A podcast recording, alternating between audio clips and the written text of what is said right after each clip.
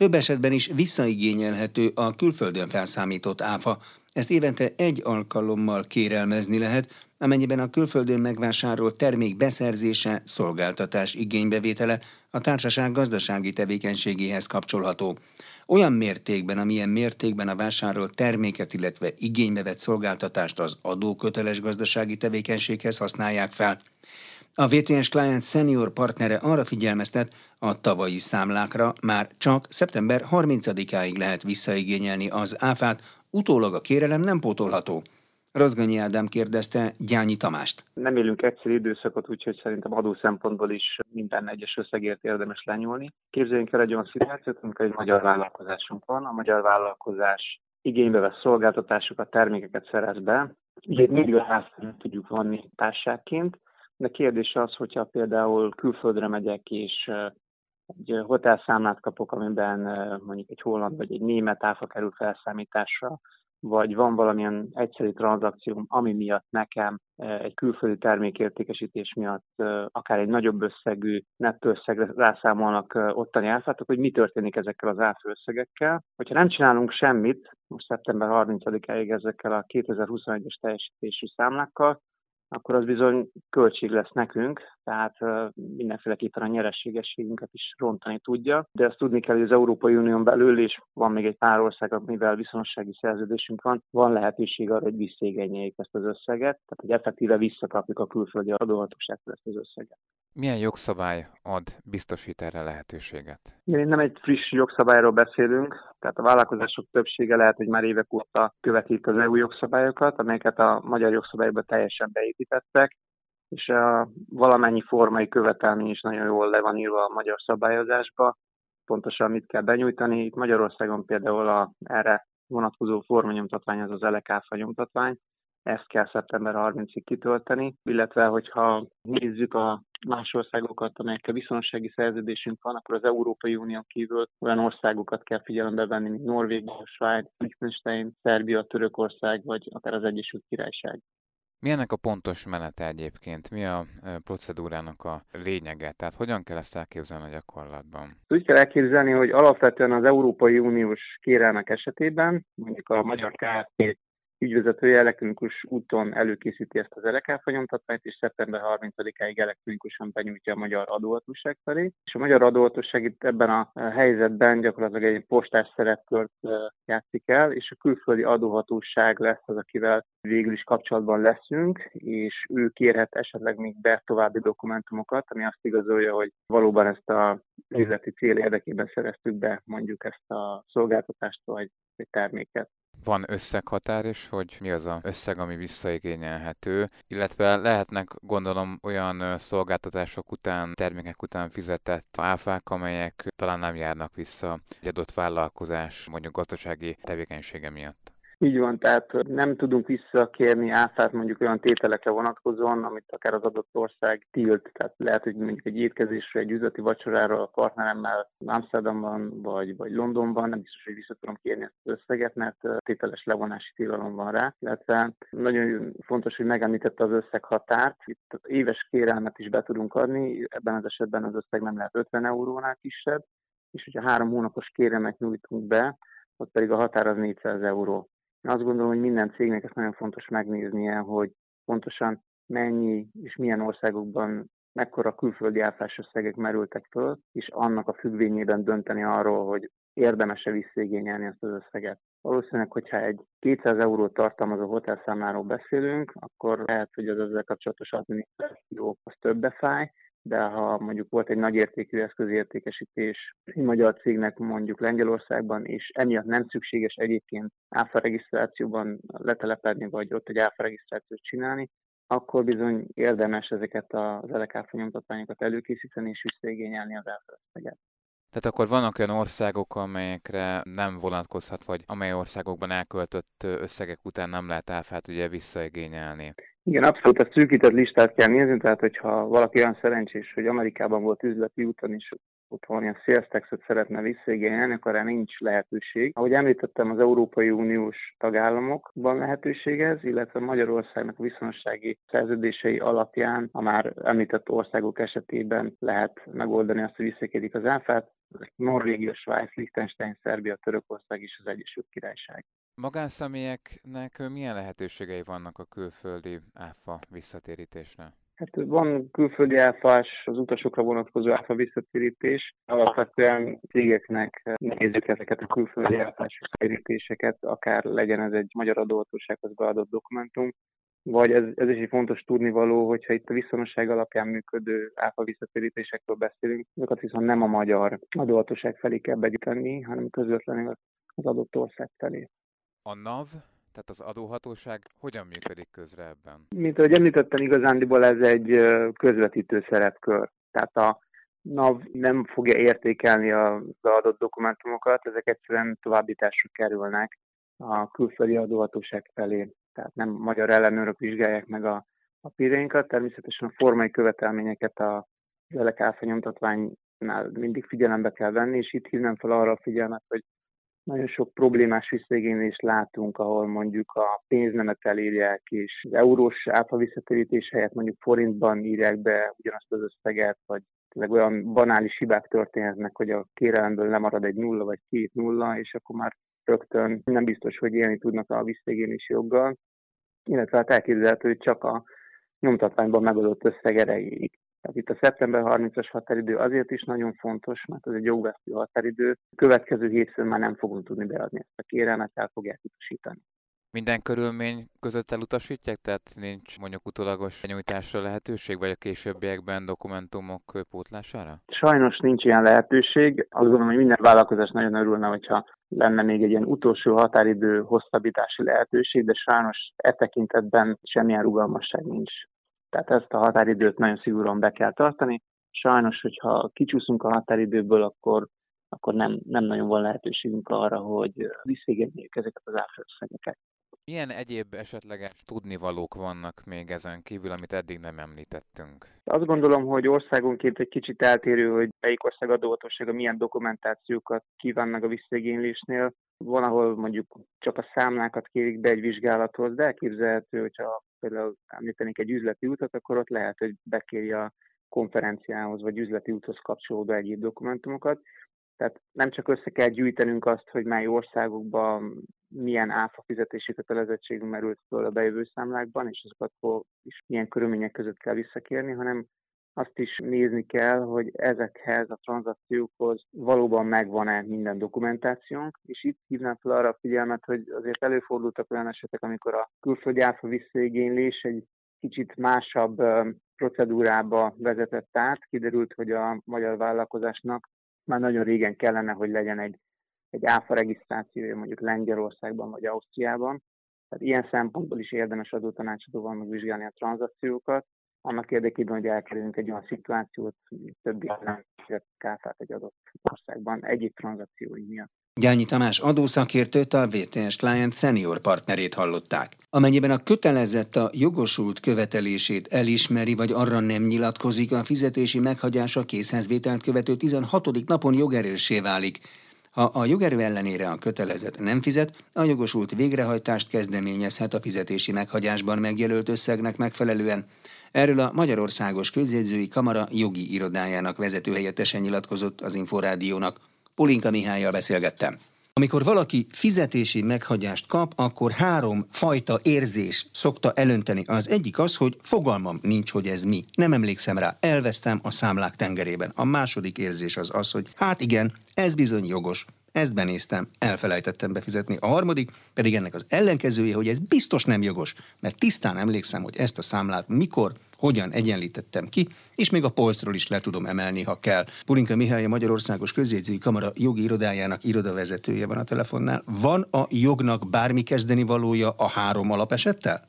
Abszolút van, mind a három eset viszonylag gyakori a fizetési meghagyásos eljárásban a kötelezettek részéről, és mind a háromra, ha úgy tetszik, van megoldás, bár nem ugyanaz a szintű garancia kapcsolódik ehhez a három esethez. Hogyha azt nézzük, hogy melyik a legegyszerűbb, akkor nyilván az, hogyha az ember tudja, hogy biztosan nem tartozik az adott követeléssel, hiszen hogyha ebben teljesen biztos, akkor nincs is más dolga, mint hogy ezt megírja a közjegyzőnek, annak a közjegyzőnek, aki kibocsátotta a fizetési meghagyást. Nem kell bizonyítékokat csatolni, semmit nem kell mellékelni, hanem csak meg kell írni akár egy mondatban a közjegyzőnek, hogy bizony ezzel a követeléssel nem tartozunk. Annyiban speciális a helyzet a példában, amit mondott, hogy ha pontosan emlékszem arra, hogy múlt héten fizettem be az adott követelést, akkor célszerű konkrétan ennek az adatait is leírni a közjegyzőnek, ugyanis, hogyha arra hivatkozik a kötelezet, hogy a fizetési meghagyás átvételét megelőzően ő ezt a követelést egyébként már megfizette, akkor a közjegyző ilyenkor nem alakítja rögtön perré az eljárást, mint általában egy vitatás esetében, ha csak annyit írt volna le az ember, hogy nem tartozik az adott követelése, hanem megkérdezi a jogosultat, hogy igaz-e a kötelezetnek ez az állítása, valóban megfizette a követelést,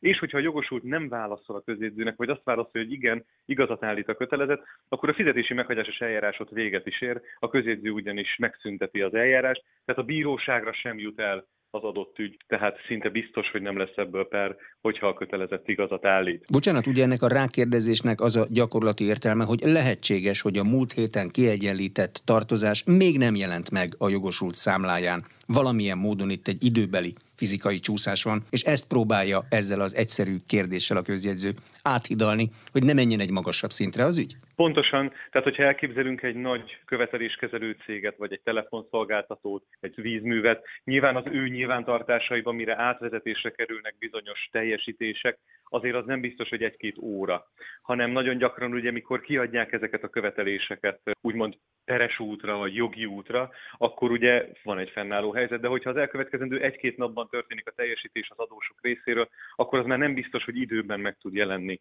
ezeknél a cégeknél a megfelelő nyilvántartásokban. Mert ugye ez nem egy automatikus rendszer, mint az azonnali banki átutalásnál, hogy emberi közreműködés nincs benne, hanem itt egy ügyosztály dolgozik egy nagy cégnél, tehát az, annak meg idő kell, mert az ember az olyan, hogy idő kell a feladatok végrehajtásához. Erre pontos rálátásom nincs, de úgy gondolom, hogy igen, ezek így működnek. Mi a helyzet akkor, hogyha azt mondjuk, hogy igen, sajnáljuk, Szomorúak vagyunk, de tartozunk. Akkor mi a teendő? Ilyen esetben is attól függ a helyzet, hogy ki tudjuk-e fizetni egyben az egész tartozást, vagy pedig nem tudjuk kifizetni egyben, és szeretnénk részletfizetést kérni. Utóbbi esetben azt a közjegyzőtől kell kérnünk, ismertetve vele nagyjából az anyagi helyzetünket, hogy milyen bevételeink és kiadásaink vannak, és ennek figyelembevételével fog a közjegyző határozni. Természetesen ilyenkor megkérdezi a közjegyző egyébként a jogosultat is. De nem mindegy az, hogy mennyire vagyunk bizonytalanok ebben a követelésben. Tudnélik, ez így egyszerűen hangzik, hogy tudjuk, hogy teljesítenünk kell, és csak ezt kell eldöntenünk, hogy igen vagy nem. Viszonylag gyakori az az eset, amit szintén említett, hogy nem biztos benne a kötelezet, hogy valójában tartozik-e. És ilyenkor szoktak sokszor abba a hibába esni, hogy elkezdenek egyezkedni a jogosulttal, akit nagyon gyakran, főleg minél nagyobb cégről beszélünk, annál nehezebb elérnie, és annál nehezebb valakit találni, aki a konkrét ügyével tud foglalkozni, az idő közben meg csak telik. A fizetési meghagyásos eljárásban pedig ugye az a helyzet, hogyha valaki fizetési meghagyást kapott, akkor mindössze 15 naptári napja van az ellentmondás előterjesztésére, és teljesen mindegy, hogy abból miért futott ki, akár azért, mert feledékeny volt, akár azért, mert a jogosultal egyeztetett, hogyha kifutott a 15 napból, akkor a fizetési meghagyás jogerős és végrehajtható. Tehát, hogyha nem akarom a jogosult megfelelő szakemberét hosszú idő után kell megkeresni, akkor a közjegyzővel kell, hogy kommunikáljak? A valóságot elmondhatom neki? Tehát azt, hogy nem tudom, hogy tényleg ennyivel tartozom-e? Ez elég homályos meglátás egy ember részéről. És ezzel a közjegyző mit tud kezdeni? Sajnos ez igaz, ez egy homályos megfogalmazás, és a közjegyző azzal nem fog tudni mit kezdeni, hogyha valaki azt állítja neki, hogy nem tudja, hogy tartozik-e, hanem ilyenkor sajnos a kötelezetnek nincsen más lehetősége, hogyha nem tudja beazonosítani a követelést, és nem tudja eldönteni, hogy valóban fennáll le ez a tartozás, valójában nem tud mit tenni, mint hogy eldönti, hogy látatlanba befizeti, elfogadja, hogy van ez a követelés, vagy pedig vitatja, és akkor a bíróságon kell majd a jogosultnak bizonyítania, hogy ez a követelése fennáll. Utóbbi esetben egyébként az én álláspontom szerint a kötelezet nem hibázik nagyot, tehát hogyha vitatja a jogosultnak a követelését, mert nem tudja beazonosítani, hiszen valójában itt a jogosult akkor őt nem hozta olyan helyzetbe, hogy be tudja azonosítani a követelést, tehát úgymond a perre okot nem a kötelezet fogadni. Így ilyen módon az eljárási költségek viselése is talán nem fog olyan kedvezőtlenül alakulni a kötelezet számára, de a lényeg, hogyha nem tudjuk, hogy milyen fizetési kötelezettségünk van, nem tudunk más csinálni lényegében, mint hogy vitatjuk a követelést. Olyan jellegű másodlagos megfogalmazásokat egy kötelezett tehet, hogy nem tudom, hogy ennyivel tartozom-e, de a biztonság kedvére azért kérek részletfizetést, jól lehet, nem tudom, hogy ennyivel tartozom-e. Ezt tudja kezelni valaki? Sajnos ez is egy olyan megfogalmazás, amitnél a közjegyző jellemzően vissza fog kérdezni a kötelezettől, hogy egyértelmű állítást kapjon tőle, hogy elismeri a követelést és ki akarja fizetni, adott esetben részletfizetést kérve rá, vagy pedig vitatja és azt kívánja, hogy bíróság döntsön az ügyben. És ilyenkor a közjegyzőnek a végzésében mindig van egy olyan záradéki rész, amiben elmondja, hogy ha a kötelezet újból nem válaszol neki, vagy nem válaszol neki érthetően, akkor a közjegyző mit fog tenni. Úgy tekinti a beadványát jellemzően, hogy akkor vitatja a követelést, hiszen ugye, ha jogvita van, akkor a közjegyzőnek már nincs hatásköre eljárni, tehát a legtöbb esetben ezt fogja kilátásba helyezni a közjegyző, hogy már pedig, ha a kötelezet nem mond egyértelmű állítást, akkor a bíróságra küldi az ügyet. A közjegyző dolga a kötelezet egyértelmű állításaival, bármilyen is legyen az, és ha perri alakul, véget is ér, ő kiszáll az ügyből? Hogyha ellentmondás volt az ügyben, akkor igen, onnantól kezdve a közjegyző hatásköre véget ér, és minden egyes iratot onnantól kezdve a felek a bíróságtól fognak kapni. Értem ez alatt azt is, hogyha például a kötelezet előterjeszt egy ellentmondást, azt mondja, hogy nem tartozom a jogosult által állított követeléssel, majd ezt követően a jogosult figyelmetlenségből vagy szántszendékkal teljesen mindegy, de nem tesz eleget annak a kötelezettségének, ami ilyenkor őt terheli, és ha a peri alakulást érinti, akkor az lesz a vége, hogy a bíróság megszünteti az eljárást, magyarul a kötelezetnek nem is kellett akkor bíróságra mennie, de ezeket az értesítéseket is már a bíróságtól fogja a kötelezett is, meg a jogosult is megkapni. Tehát onnantól kezdve, hogy ellentmondás került előterjesztésre, a közjegyzőnek már nincsen dolga. A kötelezett szemszögéből nézve az mindig világos, hogy kivel kell kommunikálni? Tehát látszik ezeken az iratokon, hogy a közjegyző oda van írva a kevés jogi tapasztalattal rendelkezők számára, hogy a választ ide szíveskedjék továbbítani, és a bíróság részéről, ha perré alakult az ügy, akkor is egyértelmű, hogy vele kell kommunikálni? A tapasztalatunk az, hogy ha már bíróság került a képbe, akkor mindenfél tudja, hogy a bírósággal kell kommunikálni. Olyan tapasztalatunk nem igen van, hogy a bíróság helyett a közjegyzőket találják meg peres eljárásban az ügyfelek. Az viszont, hogy a, a közjegyzőt meg tudják-e találni, az nagyban függ attól, hogy a kötelezettek elolvassák-e a fizetési meghagyást, illetve hát, hogy átveszik-e magát a fizetési meghagyást. Ugyanis az a tapasztalatunk, hogy a kötelezettek sokszor inkább a homokba dugják a fejüket, és amikor meglátják, hogy egy fizetési meghagyás kerülnek kézbesítésre, nekik át se veszik, ha pedig átveszik mégis a küldeményt, akkor nem olvassák el figyelmesen azt a pár sort, ami egyébként ott van minden egyes fizetési meghagyásnak a végén, hogy kinek, hova, milyen határidőben és milyen módon kell az adott nyilatkozatokat előterjeszteni az eljárásban. Mikortól kezdve ketyeg a 15 nap, hogy a leveles postás bedobta? Ez ugye attól függ, hogy hogyan történt a kézbesítés. Ugye lényegében kétféle dolgot tudunk megkülönböztetni. Az egyik az, hogy ténylegesen átadta a postás valakinek a fizetési meghagyást. Ebben az esetben a 15 napos határidő kezdete az átvételt követő napon kezdődik. Akkor is azon a napon kezdődik, ha az mondjuk egy szombati nap. Tehát itt nincs jelentősége annak, hogy a, az egy munkaszüneti nap, vagy egy rendes hétköznap. Ha viszont a postás nem talált senkit otthon, és a megfelelő eljárás lefolytatta, ezt sokan ismerik, hogy kimegy kétszer a postás, és kétszer öt munkanapot biztosít a küldemények átvételére, akkor, hogyha nem talált ott a címhelyen senkit, és mégse veszik át így a küldeményt, akkor ugye azzal a bizonyos nem kereste jelzéssel küldik vissza a küldeményt, hogy nem vette át a címzet, és így kapja meg a közjegyző a térti levény. Ilyen esetben az úgynevezett kézbesítési fikció kerül megállapításra, a kézbesítési fikciót pedig úgy kell kiszámítani, hogy a postás második kézbesítési kísérletét követő ötödik munkanapon állt be, és ez az a bizonyos nap, amikortól kezdődik az ellentmondási határidő. Uh-huh. Vagyis egy kötelezet nem játszhat azzal, hogy kétszer nem veszi át, és akkor még nyer kétszer öt napot, és akkor így 15 plusz 10 napja van. Ugyanúgy 15 napja van? Hát ugyanúgy 15 napja van a kézbesítési fikció beálltától, csak ugye nem fogja megismerni az iratnak a tartalmát. Az baj. Tehát azért sem tud ezzel játszani a kötelezet, mert hiszen akkor nem fogja megismerni, hogy mi van az iratban, így nem tudja azt sem, hogy mire kellene adott esetben nyilatkoznia. Az mondjuk még mindig benne van, hogy ha valaki tudja, hogy az országos közjegyzői kamarától kapott egy küldeményt, de nem tudta átvenni, ilyen esetben az mindig nyitva álló lehetőség minden egyes polgár számára Magyarországon, hogy bármelyik közjegyzői irodába, hogyha bemegy, és a személyazonosságát igazolja, akkor a közjegyző rá tud keresni arra, hogy érkezett-e fizetési meghagyásos eljárásban küldeménye részére. Nem feltétlenül lesz százszázalékos minden egyes találat, ezt mondjuk fontos elmondanom, mert ugye ügyszámra lehet igazán pontosan keresni, de azért jó eséllyel meg lehet mondani, hogyha valakinek ilyen küldemények lettek volna kézbesítve, de nem tudta átvenni, és már a postán sem található meg ez a küldemény, mert visszaküldte a posta a feladónak, akkor érdemes adott esetben elmenni egy közjegyzőhöz, 5-10 perc alatt megvan ez a folyamat, és ő rákeres arra, hogy van-e valamilyen ügyünk a fizetési meghagyásos eljárásban. Pulinka Mihályt a Magyarországos Közjegyzői Kamara jogi irodájának helyettes vezetőjét hallották. Öt helyszínen összesen 18 be nem jelentett foglalkoztatottat találtak a Nemzeti Adó és Vámhivatal munkatársai egy ellenőrzés sorozatban. A fekete foglalkoztató lebuktatásában az online számla adatok is segítették a NAV munkatársait, mondta az Inforádiónak a Nemzeti Adó és Vámhivatal szóvivője. Sipos Ildikó kérdezte Kis Péter Andrást. Egy trükköző vállalkozást ellenőrzött a Nemzeti Adó és Vámhivatal. A vállalkozást korábbi vizsgálati tapasztalatok alapján, illetve az online számla rendszer adatai alapján lehetett kiszűrni a tisztességes vállalkozások közül, valamint a vállalkozáshoz köthető személyi körnek az ismertsége is már okot adott arra, hogy a kollégáim a vállalkozás megalakulásától folyamatosan figyeljék. A cég áfa minimalizáló bevállásokat nyújtott be, az online számladatok alapján feltérképezhető volt a valós működése. A NAV-nak az adataiból egyértelműen látszott, hogy a számlákat anélkül állították ki, hogy egyébként a munka elvégzéséhez magának ennek a cégnek, vagy pedig az ő alvállalkozóinak sem személyi, sem pedig tárgyi feltételeivel nem rendelkezett. A vállalkozás egy nagy múltú társaságnak is bocsátott ki számlát jelentős építőipari összegekről, és az alapján egyébként lehetett látni, hogy ezek vagy előleg, vagy rezsiszámlák voltak, tehát feltételezhető, hogy a munka még folyamatban van, ezért lehet őket ellenőrizni.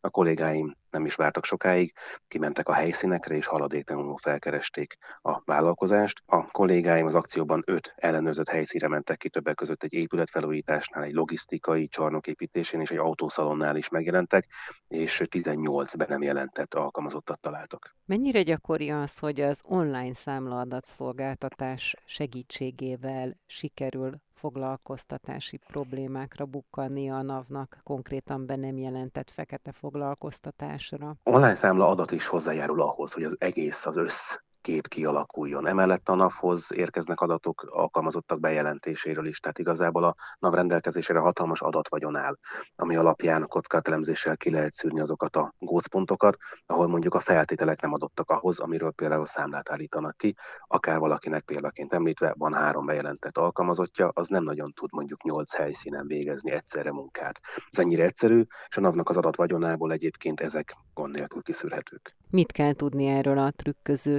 cégről, mely szektorban, mely ágazatban tevékenykedett? Ez a cég konkrétan az építőipari szektorban tevékenykedett, de itt nem is a maga most ennél az esetnél a cég a lényeges, hanem az a lényeges, hogy egyébként a be nem jelentett alkalmazottért szankciók járnak, illetve magával a, a munkavállalót is veszélybe sodorják, ugyanis aki nincsen bejelentve, annak sem a táppénz, sem a szolgálati idő, sem pedig majd aztán a nyugdíj veszélybe kerülhet és nem járhat, tehát mindenkinek oda kell figyelni, szabályokat be kell tartani. A szankció mértéke mekkora ebben az esetben? A jogszabály úgy fogalmaz, hogy be nem jelentett alkalmazottanként egy 1 millió forintos bírság adható a mulasztó vállalkozásnak, azonban az ügy mindig egyedi körülményeit is vizsgálja a Nemzeti Adó és Vámhivatal, de nagyjából azt a jogszabály alapján úgy kell számolni, hogy alkalmazottanként 1 millió forintos bírság. Kis Péter Andrást, a Nemzeti Adó és Vámhivatal szóvivőjét hallották. Paragrafus. Minden, ami jog.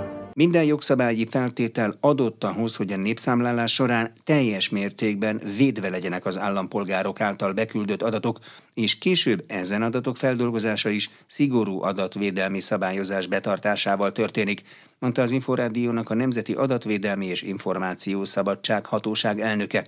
Sipos Ildikó kérdezte Péter Falvi Attillát. Nagyon sok adatot kell megadnunk, ezek között olyan adatok is szerepelnek, amelyek különleges adatnak minősülnek, egészségi állapot, fogyatékosság, vallásos meggyőződés, és azért is jöttem el magam is erre a sajtótájékoztatóra, hogy demonstráljam, hogy egy olyan együttműködés volt, és van is a Központi Statisztikai Hivatal és az Adatvédelmi Hatóság között, amelynek a keretében úgy tudnak megfelelni a jogszabályi követelményeknek, hogy a legmagasabb adatbiztonságot lehet garantálni, vagyis ez vonatkozik arra az esetre is, amikor magam online formában kitöltöm a kérdőívet, és megérkezik a KSH hoz, ugye, hogy ne lehessen személyekhez kötni, hiszen az eredmény a statisztikai feldolgozást követően egy statisztikai célú, de nagyon fontos a döntések megalapozását szolgálhatja egy olyan adatbázis, amelyekből következtetni lehet az egyes vélt vagy kiválasztott döntések következményeire, és ez érintheti akár az egészségügyi állapotát valakinek, ha ez összeadódik, össztársadalmi szinten fontos következtetések vonhatók le, illetve abban az esetben, hogy a kérdező biztosok jönnek, akkor értelemszerűen, és a kérdező biztos is kitöltheti két formában, vagy online, vagy offline veszi fel az adatokat, tehát hogy amikor online, akkor nyilván azonnal, amikor offline, amikor összekapcsolódik a számláló biztos gép a Központi Statisztikai Hivatal rendszerével, akkor egy olyan szilárd adatbiztonság valósuljon meg, hogy ezekhez az adatokhoz nem férhet hozzá senki. Ez nagyon fontos, és itt a tudomány és a technika állása szerinti legmagasabb biztonságot kell nyújtani. Ezt egyébként a hatásvizsgálattal prezentálta a Központi Statisztikai Hivatal, hiszen a GDPR az Európai Unió adatvédelmi rendelete kötelezővé teszi a hatásvizsgálatot, amelynek pont az a célja, hogy felméri, hogy az érintettek magánszféráját hol érheti sérelem, vagy milyen veszélyek lehetnek, és ezt milyen megoldásokkal lehet kiszűrni, illetve csökkenteni, illetve nagyon fontos része a statisztikai adatgyűjtésnek az is, hogy az érintett hogyan tudja a GDPR-ban meghatározott érintetti jogait gyakorolni, ez milyen tájékoztatást kap. Itt tájékoztatást kaphat a népszámlálás honlapjáról, a KSH honlapján is elérhető, illetve a call centerektől is kérhet tájékoztatást illetve az adataihoz való hozzáférés, helyesbítési igény, törléshez való jog, korlátozáshoz való jog. Azt kell, hogy mondjam, hogy itt, ha összefoglalva szeretném említeni, akkor nyilván amíg a kérdőívet kitölti, addig sokkal könnyebb javítani, helyesbíteni, törölni bizonyos adatokat, ha meggondolja magát, és mégsem szeretne minden adatot beírni, mondjuk nyilván ugye ez az önkéntes válaszokra vonatkozik, akkor tudja javítani, ha lezár lezárult a kérdői felvétele, elküldte, akkor is van később lehetőség, természetesen amíg a statisztikai célú feldolgozás folyik, viszont ezt már egy külön eljárásban kell igényelni. Tehát azt tudom mondani összefoglalóan, hogy mindazon garanciák megvannak, amelyek megnyugtathatják az állampolgárokat, hogy az adataikhoz nem férnek hozzá illetéktelenek, nem fogják tudni összekapcsolni statisztikai feldolgozása cél, úgyhogy nyugodtan töltsék ki a kérdőívet, és ebbe beletartozik természetesen az önkéntesen megadható adatkör is. Ugye, amikor kitöltjük a kérdőívet, akkor megadjuk a nevünket, de amikor elküldjük az adatot, akkor már lényegében, vagyis a kérdőívet elküldjük, továbbítjuk a KSH rendszerébe, akkor lényegében ezek az adatok abban a pillanatban anonimmá válnak? Igen, itt azonnal van egy titkosítás, titkosított csatornán, és nagyon fontos, hogy nyilván a önkéntesen megadható adatok azonnal anonimmá válnak, a többi pedig álnevesítésre kerül. Később természetesen ezeknél is az álnevesített adatok is törlésre kerülnek, hiszen a végső cél az a statisztikai célú összefoglaló adatbázisnak a létrehozása. Péter Falvi Attilát a Nemzeti Adatvédelmi és Információszabadság Hatóság elnökét hallották. Paragrafus. Minden, ami jog. Lezárult a Quadron Kibervédelmi Kft., a Budapesti Műszaki Egyetem és a Mesterséges Intelligencia Nemzeti Laboratórium közös tudományos kutatási projektjének első szakasza, számolt be az Inforádiónak a Quadron ügyvezető igazgatója. Gulyás Péter hozzátette, a kutatás középpontjában egy olyan mesterséges intelligencián alapuló eljárás állt, ami képes lehet azonnal érzékelni, ha egy informatikai rendszert támadás ér, azaz jóval előbb, mint ahogy a támadás által okozott károk mutatkoznának. A riportár Kalapos Mihály. A Quadron 2014-es létrejötte óta folyamatosan olyan innovációs irányokban kutat, amelyek újdonságot jelenthetnek a kiberbiztonsági iparágban és területen. Nagyon sok kezdeményezésünk volt már, sok közülük olyan, ami már elhalt, ami nem valósult meg, ami nem minősült aztán piacra éretnek. Viszont ez a téma a mesterséges intelligenciával és gépi tanulással megtámogatott előrejelző rendszer, ezt régóta dédelgetjük, és nem olyan régen áttörés is történt meg a témában a Quadron Research Lab keretein belül. Ezt a munkát még a Paripa partnerségben az iparral, a Műszaki Egyetem egyik jelentős projektjével közösen indítottuk el, ahol a legjobb és legképzettebb hallgatókból csatlakoznak a kutatásfejlesztéshez leendő szakértők. Idén évelején sikerült egy olyan egyedi megoldásra terelnünk a, a fejlesztést és a, az ötleteinket, hogy, hogy áttörés történt meg a Research Lab keretein belül. Ekkor kezdtünk el a Műszaki Egyetemnek az MI Lab, vagy Mesterséges Intelligencia Laboratóriumával közösen együtt dolgozni a témán, és erről szól a mostani cikkünk is. Ami a Paripa programnak a lényege volt, hogy képes valós időben észlelni a számítógépes hálózatokban felbukkanó fenyegetéseket,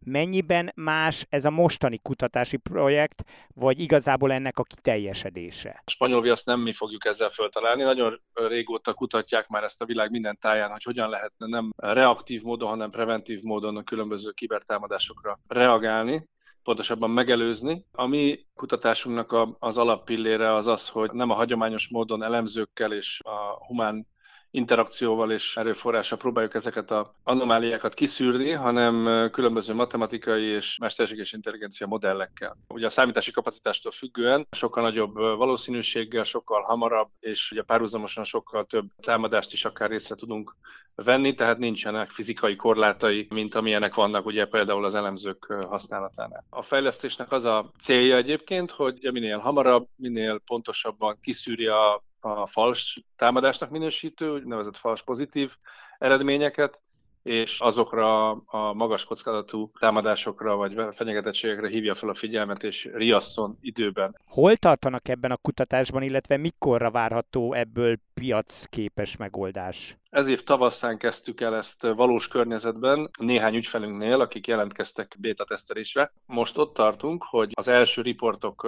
kb. egy hónappal ezelőtt, ugye hiszen ez idő kell, hogy tudjunk belőle eredményt generálni, hiszen nem feltétlenül leselkedik minden pillanatban támadásra az adott ügyfelünkre szerencsére. Úgyhogy a megfelelő idő elteltével összegyűjtöttük azokat az adatokat és a elemzési eredményeket, amiből már megfelelő riport született. Gulyás Pétert a Quadron Kibervédelmi Kft. ügyvezető igazgatóját hallották. Paragrafus. Minden, ami jog. Jogi magazinnal legközelebb egy hét múlva jelentkezünk. Munkatársam Rozgonyi Ádám nevében is. Köszönöm figyelmüket, Exterde Tibor vagyok.